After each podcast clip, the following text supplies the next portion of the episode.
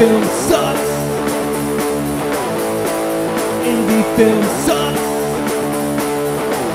It's the Indie Film Sucks podcast. Yeah.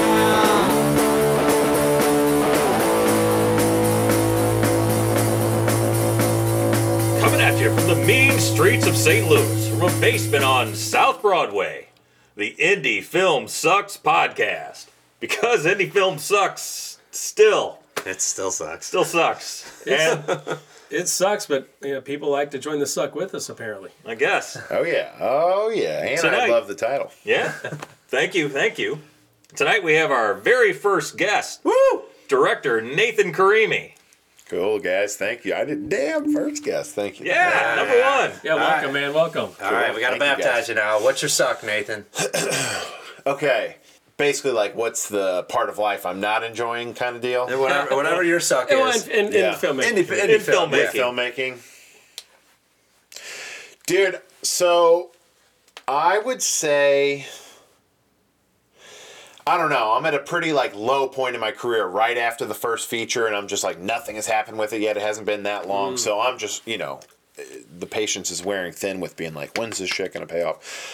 But um we know the pain, brother. so like in some ways money all the time but for but this kind of shit bothers me the most this just sounds absurd especially like coming from st louis and stuff but so this next script that i'm doing it's called kill the coyote and i want aubrey plaza to play like the Main character. not mm, by no stretch the main character but like the main b story character i'd say Okay. the mother of these two children if she doesn't do it i don't care it's fucking fine we'll find some there's bad motherfuckers all over the world Yep. but I like her a lot. I thought she was phenomenal in Black Bear. What sucks to me is that I don't, I absolutely do not definitively know if she'll read the script. That's all a motherfucker can ask for, right? To have an equal chances for people to read your shit. She might not ever fucking read it. And that's just a reality across like any kind of jump to the next level.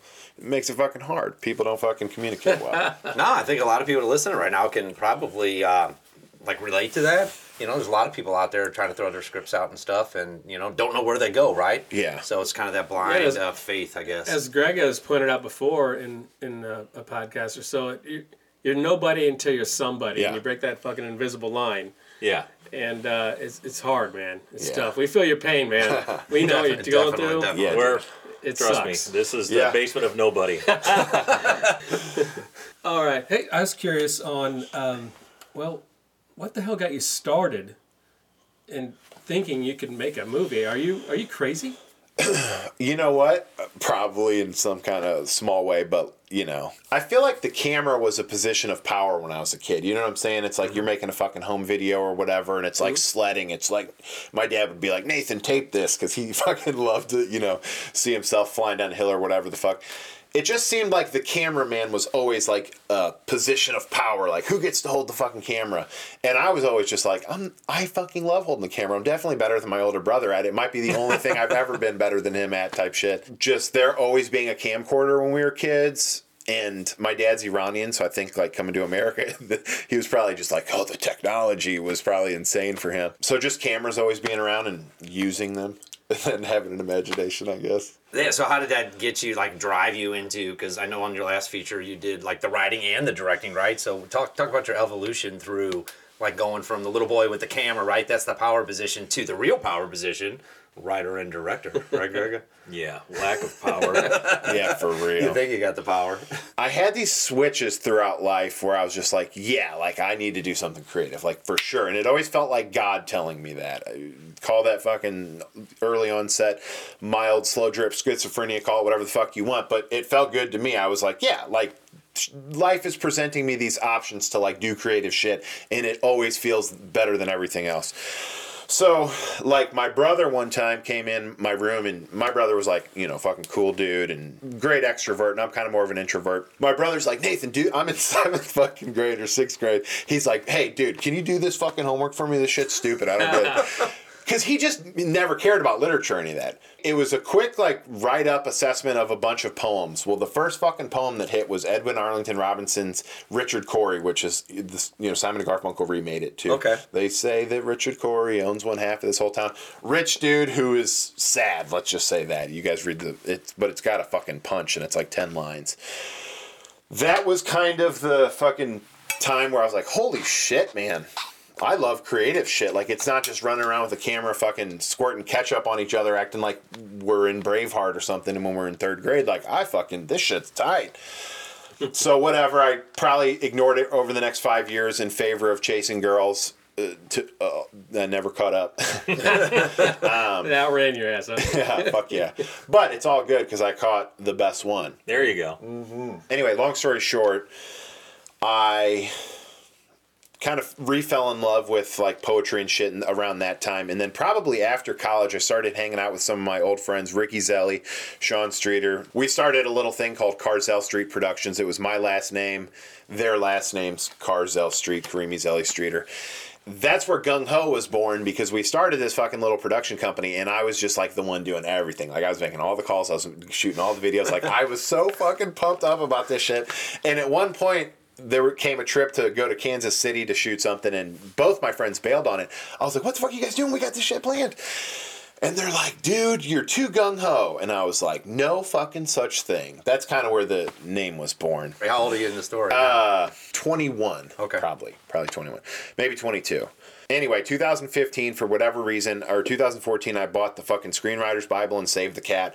Read those motherfuckers, digested those motherfuckers. I love that formatting shit. I'm not into hearing about like theory and stuff. I really like that formatting. That's like the most helpful thing for me.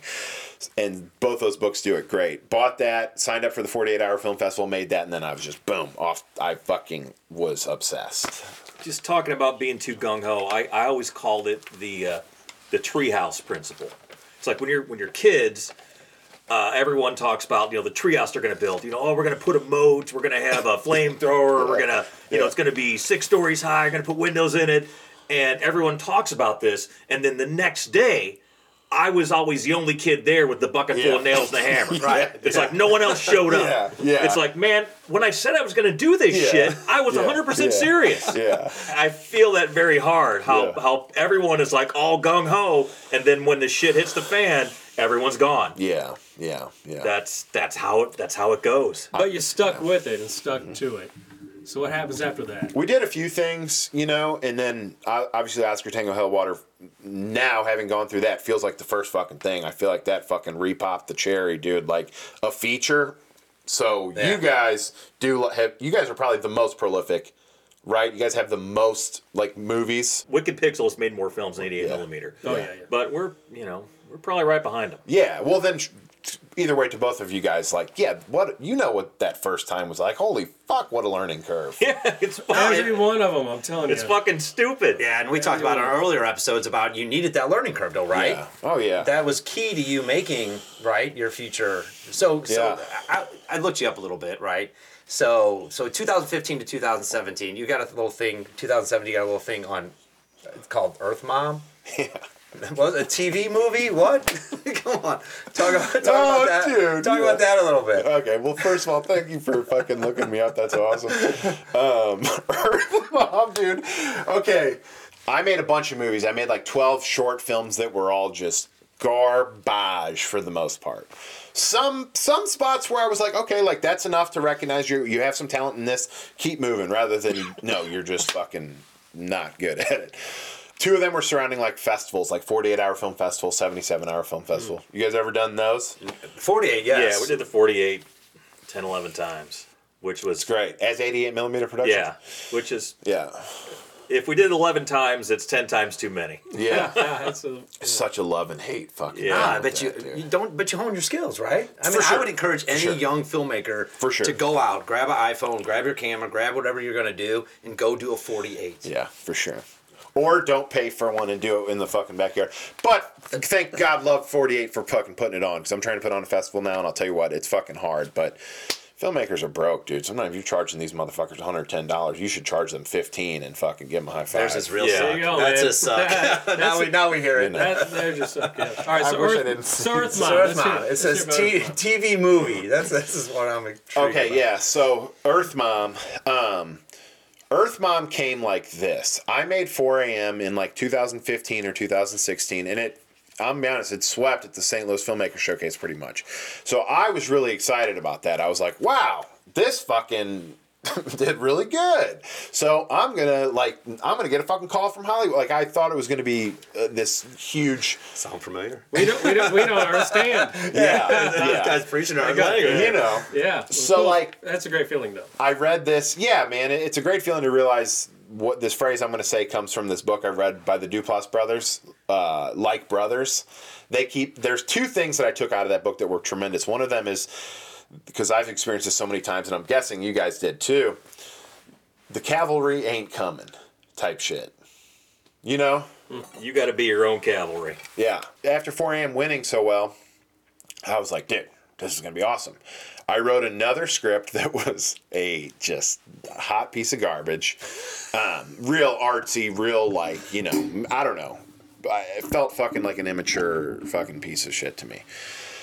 But anyway, tried to fucking get that thing financed and try to do all of the things that you do. Nothing made sense. I ended up getting an IMDb Pro subscription, and I fucking called um, this actor, Shahab Hosseini, who was in these Iranian movies that I fucking love. Well, anyway, he he's just this fucking tremendous Iranian actor, and I wanted him to be in this thing. Well, anyway, I called his agent on IMDb Pro because they have those numbers there. Yes, they do. Well, this dude's agent is basically his friend that like lives in LA who probably emails him every three months and says, you know, Shahab, someone emailed you, you know, like there. I don't think True is an agent. And anyway, this guy calls me back and he's like, hey Nathan, we looked you up, man. Uh, 4 a.m. was really cool. It was really cool. Um, would you? He's like, Shahab can't do this because he wants to maintain Iranian citizenship, um, and there's drugs and alcohol in this. I guarantee Shahab didn't want to do it because it fucking sucked. I mean, realistically. But Chris liked this. This guy Chris liked this movie. He's like, "Would you like to come out and direct something for us, like in the next six months, if I could get it together?" And I'm like, I'm already starting that disappointment train where I'm like, "Yeah, dude, I'll be there." You know, like mm-hmm. he's not gonna call me. Sure enough, like five months later, this dude calls me, Nathan. I got two of those scripts together I was telling you about, and I was like, okay, first of all, massive check mark to this dude because you know he fucking built the playhouse or the tree Yeah. house Built the treehouse. or at least brought the fucking tools. So I was like, okay, this is fucking cool. So like, I respected the dude for that. Anyway, we're talking for a while, and he says, you know, do you want to come out and do this? I was like. Do I want to come to fucking LA to direct a fucking pilot? This is it, baby. This is fucking it. You know what I mean? I was like, thought for sure the cav- cavalry type thing.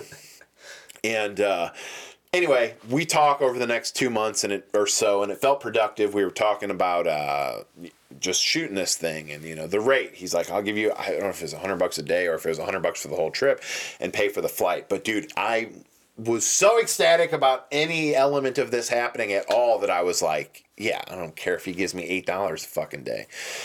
So anyway, about three weeks before the trip, he calls me and goes, "Hey man, anyway, you could pay for your own flight." And I was like, "Bro, no." That's just a line morally I'm not going to cross. Yeah. You know, I'm not flying my fucking broke ass self out for you to give me $100 to film something. No, I'm ready to go, dude. I have shot lists. Like, I'm ready, motherfucker. This bitch is directed.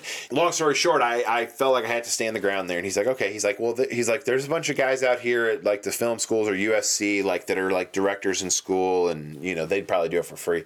And I was like, okay, man, go ahead and have one of them do it for free. Anyway, he calls me like a week later and is like, hey, we're good. Don't worry about it. And then I was like, hey, I've been also thinking I need a DP on this, dude. Like, I can't shoot this, direct this. You know, I'm not even a fucking shooter at all. And I'm colorblind. So um, he he ends up fucking agreeing to pay my friend the hundred dollars and flights. So probably grand all in on us, which was felt so good to us. It was Hezekiah. You guys know Kai, don't you? Yeah. Awesome. Yeah, yeah. It was Kai, so we went out there, dude. There were, and Chris, you motherfucker, if if, if you're listening, I you are such a Chris is such a solid dude. Okay. This fucking dude. He is, man. He he did the same a similar thing where he hit me up like years later and was like, "Nathan, uh, this director might be interested in or this producer might be interested in people." And I was like, "That's such a solid fucking move, man." Because I didn't talk to this dude for 5 years. He was still fucking tight. But anyway, we get out there. There's a Party City bag, like about $80 of Party City shit to to make this home in Los Angeles that belongs to Iranian people. Well, let me tell you something about Iranian people's style.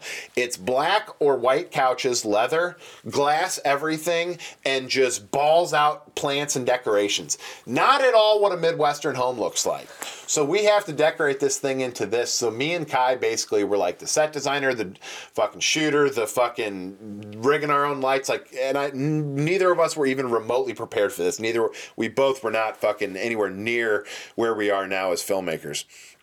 But we made it, and it fucking was terrible and 100% of that was fucking my you know what i mean like Yeah, no. you know but there's also this we were completely not prepared for this fucking level of shit we needed to do so uh, it ended up kind of fucking crushing, dude. It won like some shit out in at like the Hollywood Short Film Festival, um, and Chris was real happy with it. And you know, Dave Pitt edited, and Dave, if you know, is fucking extremely like he's a real he's talented in every element of filmmaking. So he basically polished our turd so it looked like a fucking corner on the cob. So transition us into uh, to your to your feature. Did that Earth Mom thing? Didn't fucking you know go anywhere. You didn't As- stay in Hollywood. huh? I didn't stay in Hollywood. No, I did miss my flight that night because me and Kai fell asleep in the fucking Terminal. ter- Yeah, the terminal where the chairs are. Yeah. yeah. Fell asleep there. Called our fucking flight because we got there hella early, so our terminal was filled. We sat we sat in like one next to it. Just fucking both just passed out, missed the fucking How- how long were you in LA insane. for that? Like th- four days. Oh, okay. Yeah, man. So short, quick, easy. yeah. Yeah, I don't know about easy. Easy. 17 like we were working like 17 fucking hours ridiculously late in the morning Oh dude Oh my god. yeah it's awesome And what did you learn from that experience, though, to what make you want to stay to do the next one? I don't know if there is an honest answer to this. I think it's mostly I don't know. you know what I'm saying? Like I don't fucking know. I just had I just like it. What year was uh, like what it. year was this? What year was Earth Mom? Yeah. 17, 2017. So what'd you do between Earth Mom and Oscar Tango? Yeah, so we did this thing called Abducted Anonymous, which Scully was in. I would like to say, hopefully, no one will ever fucking see that. It's the worst. Fu- it's the second worst thing I ever fucking did. Past the point where shit I should have that I did what should have been okay. Like when I was a kid, I fucking sucked. Obviously, I didn't even know to fucking cut anything together. But I did um, Abducted Anonymous that I thought was like kind of a funny script. Scully was in that. Um, there's a lot of good people in that. Okay, this is kind of another good story. Like in 2018, after Precious and the Damned, I was just like, dude, I'm probably going to give up on filmmaking because I'm not going to keep like putting 3500 bucks in and 1500 here and 800 you know what i'm saying like this shit's just it's it's terrible so i made precious and the damned me and seth ferranti you guys i don't know if you saw that not great but i was proud of it because i was like man i felt like i really fucked this up on my own. You know what I'm saying? Like I felt like I had everything and you know, just didn't feel that great of a movie. But anyway, Was that a, another short or was that short. It was like a Okay. long short, like maybe 20 minutes, something like that. It's not great, man. Just silly, kind of immature kind of piece. Well, anyway, for that or whatever reason, being discouraged, I was like, in about 2018, I was like, dude, fuck this. Like, yeah, I got into it for like for honest reasons, man. Like, I love, I really, really, really, really love storytelling. Like, I do. Like, definitely, I'm like an introverted weirdo that fucking needs art. Like most people who are introverted fucking weirdos that need art. So, I was like, I'm gonna write a book. So I started writing this fucking novel and I got off social media. I fucking pretty much stopped using my computer. I got a typewriter and just use it on there because I was like, I just got to get back to the fucking, you know, the purity of this thing. So I'm writing this fucking thing, and it's called Strong Boy, and it's called All the Sons of Bitches, and it's called, um, all, you know, all kinds of different fucking iterations of it. Well, well, the novel that kind of came out of this was called Blood Like Water, and it was about a fucking boxing coach from the Great Depression era. Well, uh-huh. he works in a fucking factory in Ireland. He manages this potato factory, and he also runs like an inter inter industry boxing matches. So he does this in Ireland. He's pretty fucking successful. You know, a lot of guys kind of attribute that he invented the jab and shit like this. You know, like all these little quirks about him. Well, anyway, his boss comes and tells him he's like, "Hey, uh, you'll get like a." 10 times pay increase if you guys end up if you guys move to St. Louis they're opening a ball field and they want to sell potato chips so the fucking dude moves to St. Louis. It was like 1928, 1929. Fucking shit crashes. So there's no ball field. The construction is way off. He's busting tables. His wife's pregnant. This motherfucker is dirt poor. Well, he ends up getting in with the fucking dudes at the restaurant to start a fight club within the city, kind of like he had in Ireland. So I'm not going to get more into it. But that is about the place, 86 pages, where my car got broken into, stolen. And if you remember, I wrote it on a typewriter, so I didn't have it anywhere other than notebooks, which also got stolen. Oh shit. To me, that felt like a divine intervention to be like, you stupid motherfucker, make movies, dude. And then I came back, did I took an iteration of that, all the sons of bitches in the world. I did that with my uh, collaborating partner David Pitt. He shot it. We did it at uh, Blue, uh, BB's Blues Bar downtown. Sean Yeah. Scott played John L. Sullivan. I I love that. It's still one, it's one of my favorite things I've ever gotten to do. And anyway, um, did that. Uh, I wrote that script as a pilot. That one Blue Cat, which was the biggest thing I'd ever won. And that was another time that I thought the fucking cavalry was coming. cavalry did not come on that either, you know. And um, I, I, I wrote a script called Slay the Plague. It's about this fucking small town that's having like their 100 year or 200 year celebration, and they have a carnival that day. Well, these fucking dudes end up coming in and like slaughtering the fucking pastor and his wife, and then announcing at the centennial that they died of a virus, and that they're distributing these. The the he's the national director of religious television, and he's gotten like clearance from the government to ship these TVs that are like preloaded with religious service, whatever the fuck people go to whenever they're religious. Anyway, so it's just kind of like a, a dark takeover thing like that, where these TVs obviously got these people all fucked up, and it's like a fucking. Long story short, we we these people. I did this fucking another forty eight hour project with these people. These people said that they wanted to. Um, you know, oh, we have this space and like we can get some money and let's make a movie. And I was like, let's make a movie for like fucking 50 grand. Like nothing There you go. insane. Um, feels insane to me, but like when people are offering, when people are like, what can you get? 50 grand? Yeah, we can make a fucking movie for 50 grand. Of course we can. Nice. We drive two and a half hours out to meet them and present the whole plan for this thing. This is the kind of shit I'm talking about that fucking bugs me. This is my another suck moment There you go. is we get out here, man. We drive literally two and a half fucking hours. Go to this meeting. This lady who uh, who initiated this fucking conversation. Her husband doesn't even show up to the meeting, and she's like, "He's the main one that's got to make the decision." And I'm like, "Okay, well, why did you not tell us that before we drove two and a half hours?" We meet in the same warehouse of the space that they were going to use. There was no fucking electricity. There was it was freezing in there. We are all wearing our fucking coats. Clearly, like meant to be a quick in and out type shit. Like, don't make yourself feel too comfortable. And she, she was just basically like, "Yeah, we just don't feel comfortable asking for that kind of money." I'm like, "Damn, could have texted me that." I'm gonna be honest with you, two and a half fucking hours, but it's okay because those two and a half hours are well fucking where real shit happens. Well, Dave is a real filmmaker, the realest of filmmakers. He is, man. He loves this shit, and you know, I also love it. I'm I'm be honest, I don't think I love it as much as Dave. I love storytelling. I don't know if it's filmmaking that I love as much as him. But we were like, dude, we got to make something. Like, let's make something for fifteen fucking thousand dollars. Like, let's just motherfucking make something. Like, let's go all in. What the fuck are we doing? You know, we're about to be fucking thirty, and we don't have a single fucking movie. All this shit. so we talked, and then you know, there was just like this idea of, hey, let's roll uh, Slay the Plague back. Instead of there being twelve people, let's let there be you know two, and instead of this, so I made Slay the Plague significantly smaller, and in a way worsened it. You know. Um, Oscar Tango Hellwater's cool. I'm very fucking proud of it. I, I am. So that's what it became. Yeah. So that that little Yeah. thing you had there, that Yeah. two and a half hours, all that grind, Yeah. all that stuff you had to go through. Yeah. Two and a half hours back, you came up with this. With Oscar Tango Hell Water. Yeah. Okay. Yeah, I think every every filmmaker who's been doing this for a while has had that that moment when you meet the person says, "Oh, I'm going to offer you this. We've Yeah. got this money. We've got the situation. Everything is set up. It's completely locked down." And then when you actually go to talk to them about it, it's all bullshit. Yeah. Yeah. Everyone's been there. we've been there. Yeah. And- and- countless times. yeah. And- disrespectful, man. It's It- fucking disrespectful Yeah, it's I, I I had a guy who for years and this is guy has money. I need to be a producer. I love your work. I want to produce some of your some of your stuff. Finally I go to him with the film. I'm like, okay, you want to produce some of my work? You love my work? Let's do it. And he's like, Yeah, can't. Got other stuff I'm doing. Yeah. yeah. It's like, okay. Where was this fucking com- where like where was that two weeks ago? Where was that Yeah. energy two weeks ago or what however long? So so yeah, I, I feel that feel that super hard, but that kind of disappointment and anger usually fuels what comes next.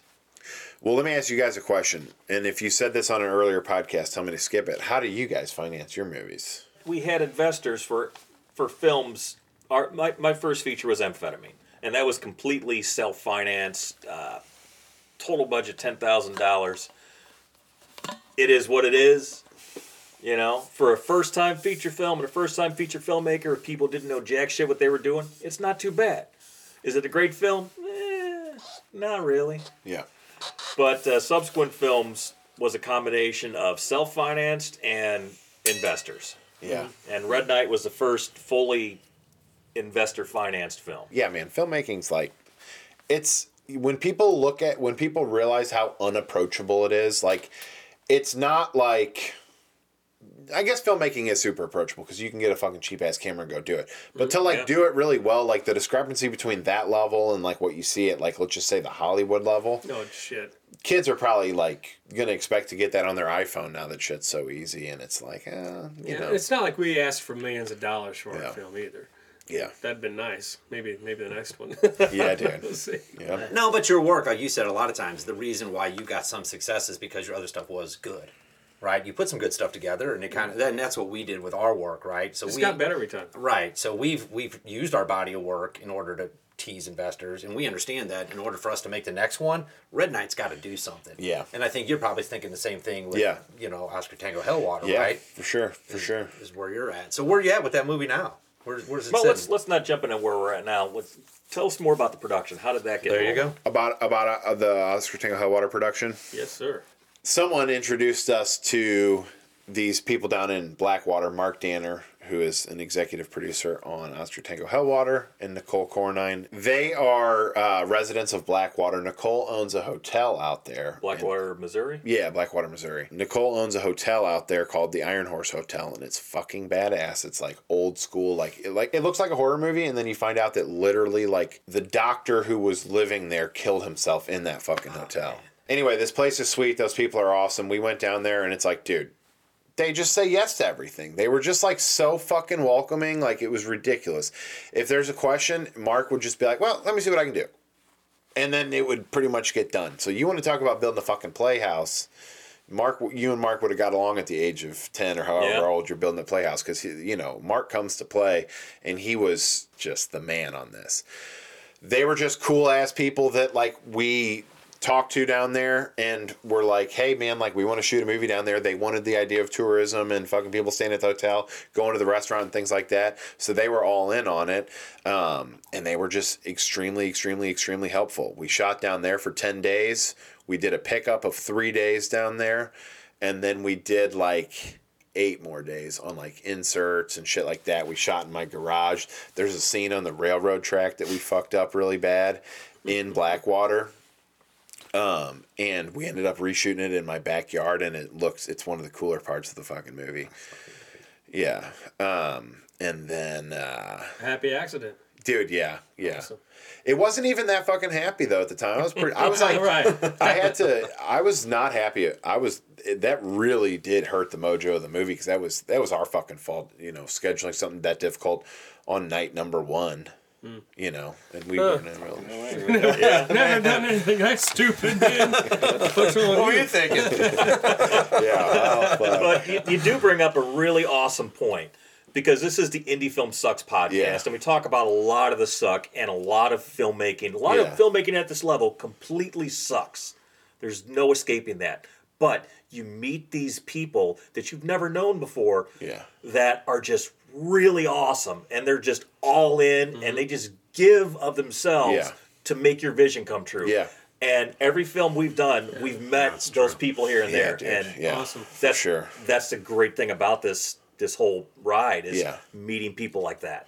Oh, 100% for sure, man. And you realize like and and what's crazy to me is watching people grow like like people that I worked with in like 2015 and then seeing them like I haven't seen you in five holy shit. That's like how you're fucking doing set design now. That's how you're fucking doing makeup now. Like, okay. Like fuck, you've gotten better. And dude, when you see that I don't know. I'm a huge, huge, huge, huge, huge, huge fucking fight fan. And I always think of things in terms of like that objective. Usually, sometimes judges fuck it up, but whatever. The audience kind of knows that pr- like fairly objective decision or final to a fight, right? Like, dude got knocked out. This guy won. Like, there's no question about it. Yep. There's no like definitiveness like that. There's no like definitive terms like that in movies because they're so subjective. But like, watching someone fucking get better is kind of feels like the equivalent of watching a fighter who kind of like sucks when they start and then watching them just like holy shit that dude's takedown defense got really fucking good. I don't know. They put the time in. they put the time Yeah. in on their one thing too. I'm talking about people that are doing like like dude for example hezekiah. Hezekiah started out not knowing fucking shit about shit with filmmaking and now, like, he's a DP. He's got a fucking really nice camera. He's fucking knows what he's doing with lights. He knows the language. He works. I think he, probably makes way more fucking money than I do, and it's all doing filmmaking shit. And that was like in a seven year period. Hmm. You know what I'm saying? We talked on an earlier podcast about people who start off just at the very bottom and they work their ass off how quick they can be promoted in, in this business because n- not everybody can bust their ass to become what the, what Kai became. Yeah. You know, or what you've become. No, not Uh, me. but Most people can bust their ass. It's hard, trust me. So how, how'd the production overall go for you? Good, great. I came out of it learning a shit ton, of course.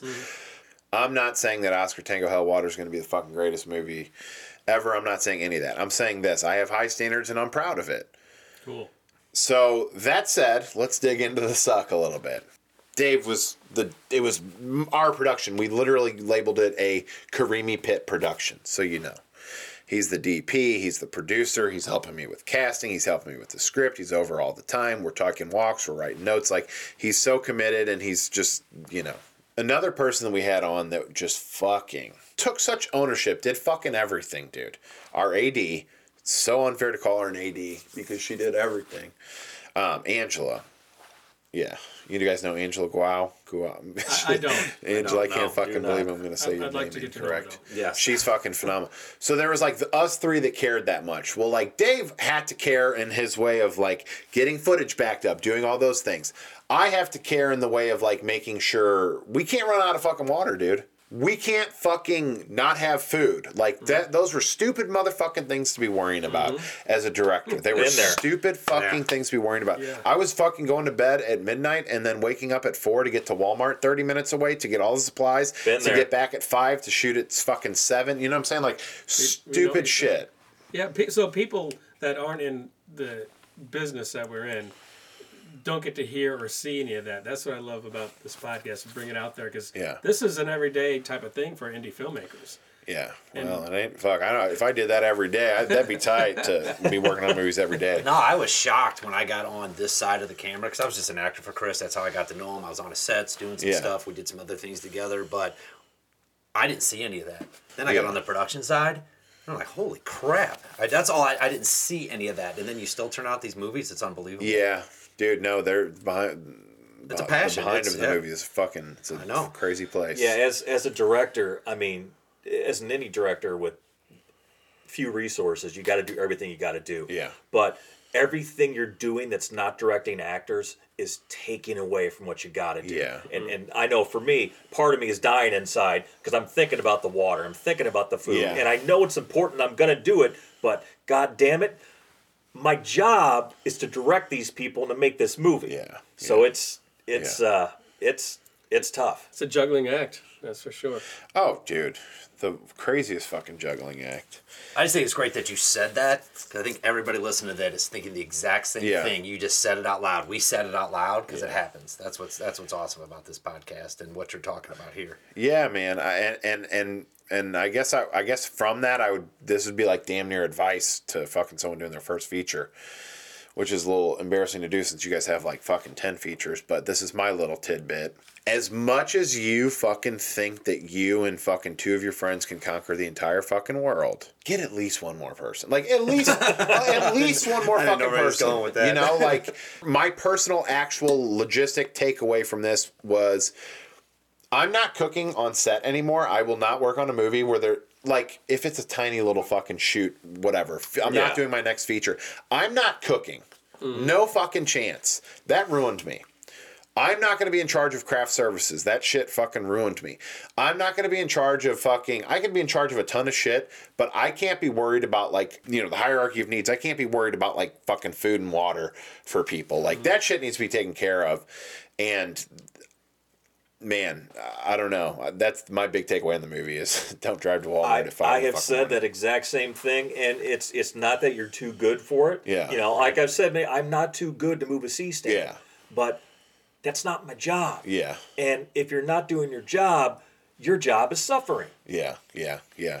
But you Very have to true. you have to live it in order to understand that Yeah. you need somebody else to do it. Yeah, right? for sure. Right, and For I think it's important so you Yeah. do understand that. And I was the food guy on it last. I was equal producer, equal everything in our company. Yeah. Yeah. I knew what my role was. Right. My role was to make sure Chris could get direct and probably could have done a better job for Brock to act. You picked up a lot of slack too, but we really wanted to make sure Chris could direct on this movie. So Brock took on the brunt of it, and I took on a lot of the jobs nobody wanted to do. Yeah. And I'm still shitty. So no, but it, wasn't it better? no, it, it yeah, definitely Yeah. made a so difference. Yeah. getting to where we are, probably the first feature maybe that you got almost 100% off your plate. Uh, maybe Pretty close. Yeah. Did that feel good, or were you like kind of a fucking addict, like hoping? You know what I'm saying? Like, were you like, I need a little bit of this fucking chaos? No.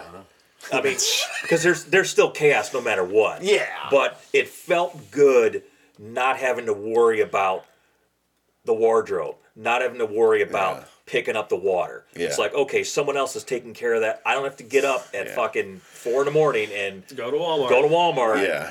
It- that felt good. Yeah. That was that was you on this one. backy, yeah. no, but and, but I still had to pull them away to have a meeting because somebody in the cast it wasn't going to be able to go forward or something. You know, there was Yeah. other big stuff that had to go on that we were our attention was pulled to. But that's the stuff that needed to be done, right? Yeah. Speaking of that, did you have any uh, any issues with locations or cast or crew or anything that? that Let me tell for you about all these fucking cocksucking motherfuckers on my cast and crew. No. no. No, no, no. Um, let's see. Locations. Yeah. Like, I remember one day we were supposed to be in what was like the office, like the main office of this of this movie taking place. It's like an old kind of train depot rock quarry type fucking shit. And it's just there and it's it exists now as like a small tiny stop as a train station, but it used to like carry sand or whatever over. Well, anyway, someone booked it and it wasn't like an insane problem, but someone booked it at like 3 and we had it like 12 to 8. But if you guys know 12 to 3, you're setting up, dude. You're just getting the fucking party mm-hmm. started. So we had to modify and move and go outside, and it was not. We were not fucking prepared to go outside. You know what I'm saying? It's a whole other. I don't know. Just that's another thing is contingency plans, but that's where it gets all chaotic in my head because I'm like, how the fuck can you like? That's a crazy math equation to try and get contingency plans together. But you uh, you got everything shot, everything wrapped up. You're happy with it. Yeah. Yeah, this movie really came together in like the backyards and the garages and stuff. Do you guys do a lot of that? Like, Yeah, done plenty of that. yeah, Basements, backyards. Shot a race shot right out here in, in the Tents. street here. yeah, yeah. Yeah. Tents, you said? Oh yeah. Yeah, man. All that shit is like that's the those are kind of the, the money shots, the ones that you're just like, okay, like I'm a better filmmaker. I know this project more. I know what this that's another thing, man. Sometimes it's like, and maybe this is me not having the reins as a fucking director, but it's like sometimes with all these fucking chaotic moving parts, you're just like, you don't know what this fucking movie is. You're just going to shoot something that you think this movie is going to be. You don't know what this fucking movie is. And then you edit, and there's another fucking leap of faith. You Well, know, how deep into editing are you right now? Are you, we're done. Are you It's completely done. done? We are Fantastic. completely and totally done. Yeah. No, oh, so on it's Netflix. completely wrapped up in post. Have you guys released. not? Oh, I thought you guys watched it. No. No, I didn't. I so didn't we didn't know where to find it. I didn't know it was out. Yeah, I was telling these guys like, hey, it looks like it's still in post. So I'm interested to see when it's Oh, coming shit. out here. No, it's on Netflix. No. Oh, Friday. well, watch it tonight. Yeah. No, it's not, dude. Is, is Netflix? is Lying. Netflix, is The Netflix balls of this Yeah, you and fucking your guy. nine It's kids. a- he's got nine fucking kids. Now he's got Oh, a finished man. movie. It is. You know what our next question was? Is, It is finished. Did you even make a movie? Yeah, exactly. Are you even Nathan Karimi? Who are you? Yeah. I think so, man. At least fucking right All right. now. So where is it in? it's in completely post? done. That's true. It's not on Netflix. Is the only thing I'm joking about. It's completely done. Okay. Yeah, yeah. And uh, this has been maybe I posted about it maybe two months, something like that. Nothing, not like crazy. Maybe a month. It's been done total, total. Okay. Yeah. So what you playing? dude?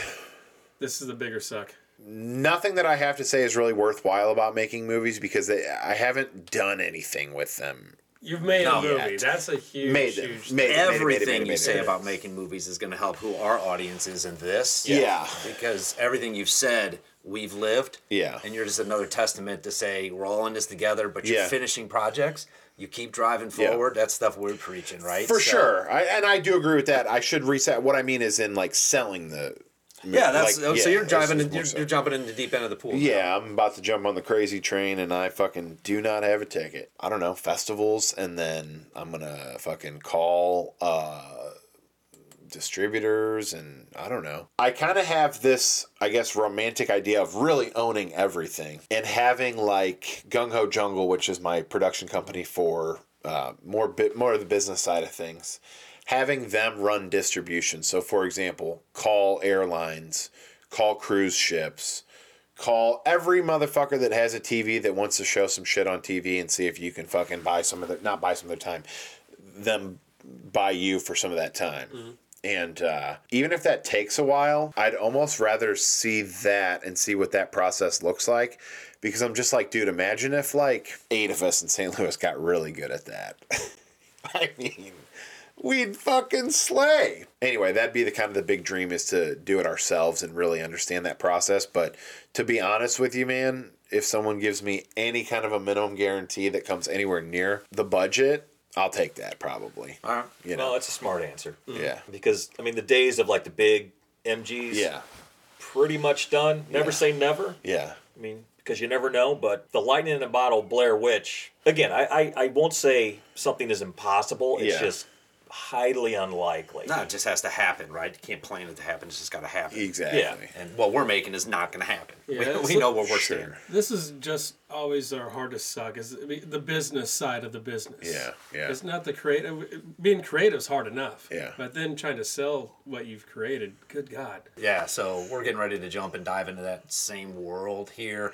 And one thing we hope to do on this podcast is walk our listeners through Yeah. as we open up offers, as we Yeah. look at certain things and, and give them a real idea of what what actually Yeah. what actually happens, right? If we go to festivals, what's that look Yeah. like? If we go to a distributor, because you're right, you got to get on the email chain and just start blasting it out there, right? And see if anybody, Yeah. anything sticks. volume, dude. On your yeah, you're you're absolutely right.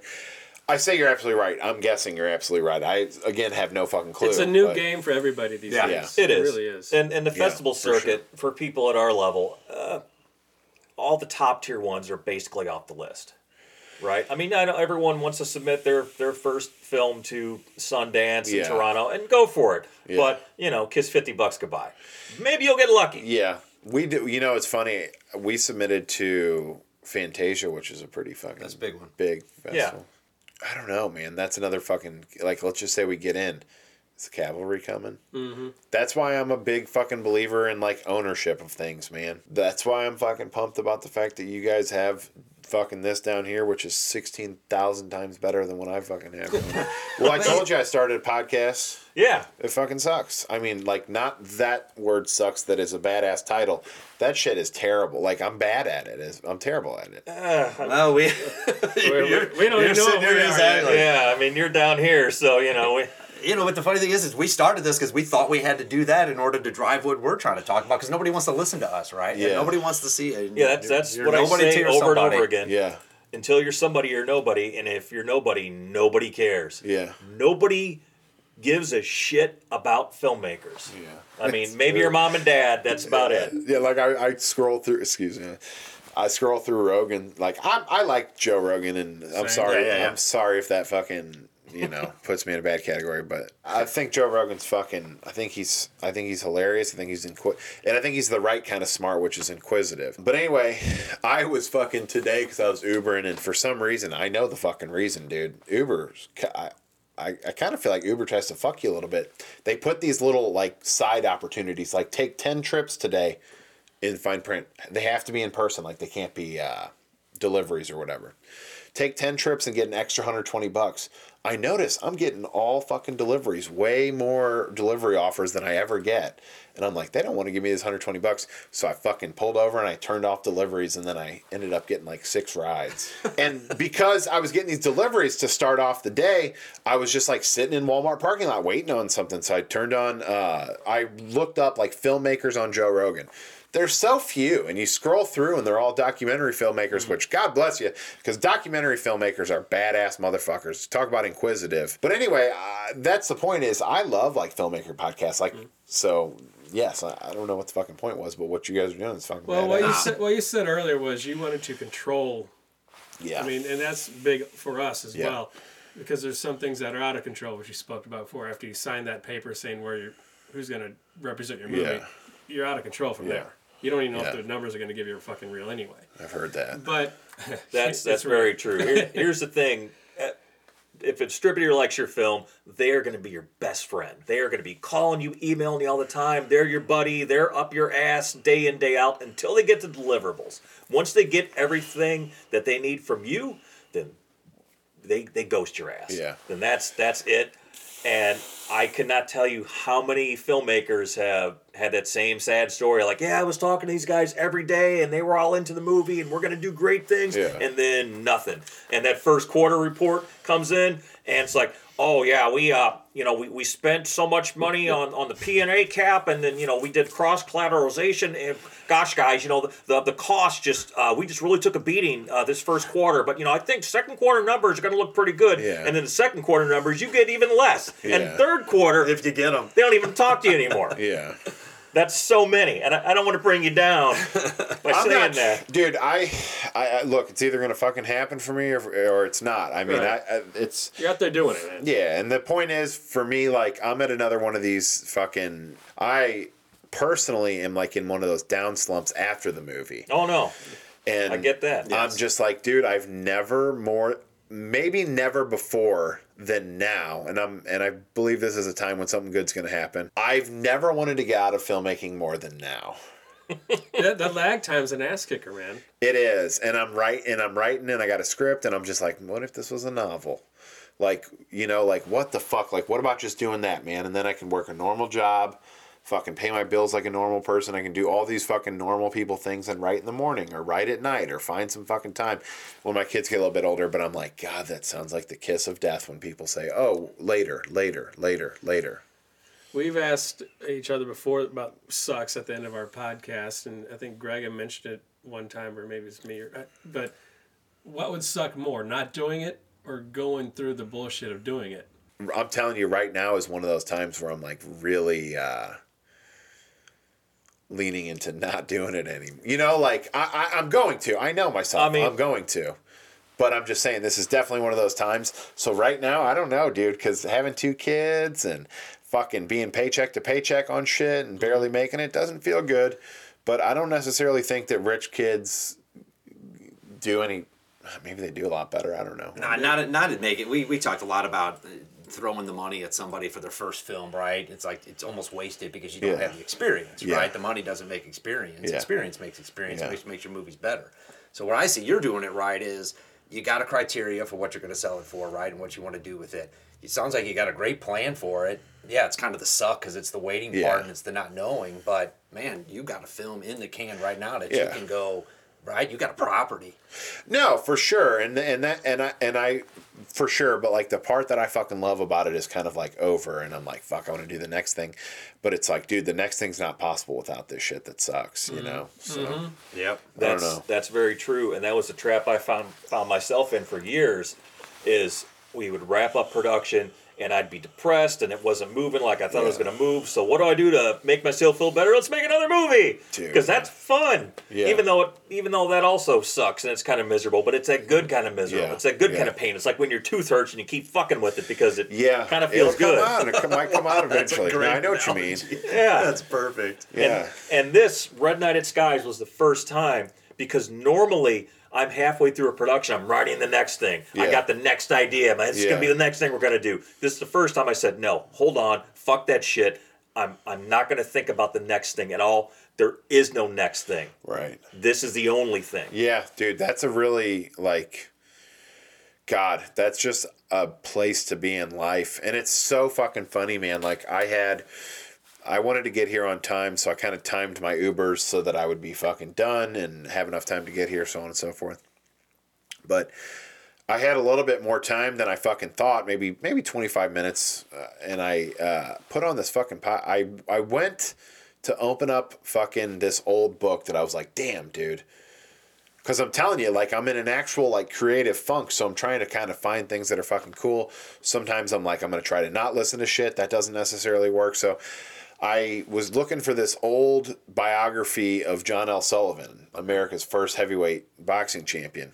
And I was like, I saw this thing and it was like on uh, the Audible or whatever. And it was like, six way six states of growth or six ways to grow or whatever and i'm like damn dude i clicked on it and i started listening to it it's the best type of thing of that that i that i've ever listened to from the intros perspective and it was really talking about like the same shit everything talks about habits and being in you know habits fucking contributing to like growth states and being able to like snap on confidence because you like know the state to get into with it and shit just a fascinating fucking intro and i'm talking about i was listening to this motherfucker for like 15 minutes i don't know why i got off in this tangent but basically i will snap out of it and fucking end up doing another movie but yeah this shit's Yeah, you need to boring. you need to keep doing stuff. I can I can tell this is what your your lane is. Yeah. People who are creative and, and want really cool things that happen in life, it doesn't happen every single day, so it gets us in funks. yeah But man, we got to keep pushing through it because it def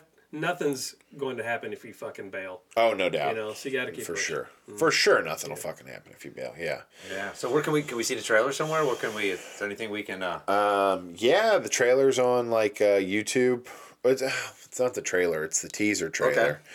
Um, the trailer will be out soon. We're trying to get like someone cool to release the trailer, you know, rather than like me putting it on like Facebook and you know, uh, fucking jolting thirty nine people like it for my record setting number. Wow, 39. No, I'm talking. Those are record setting numbers for We're, me. we're, trust we'd be me. lucky to get to 39. Yeah.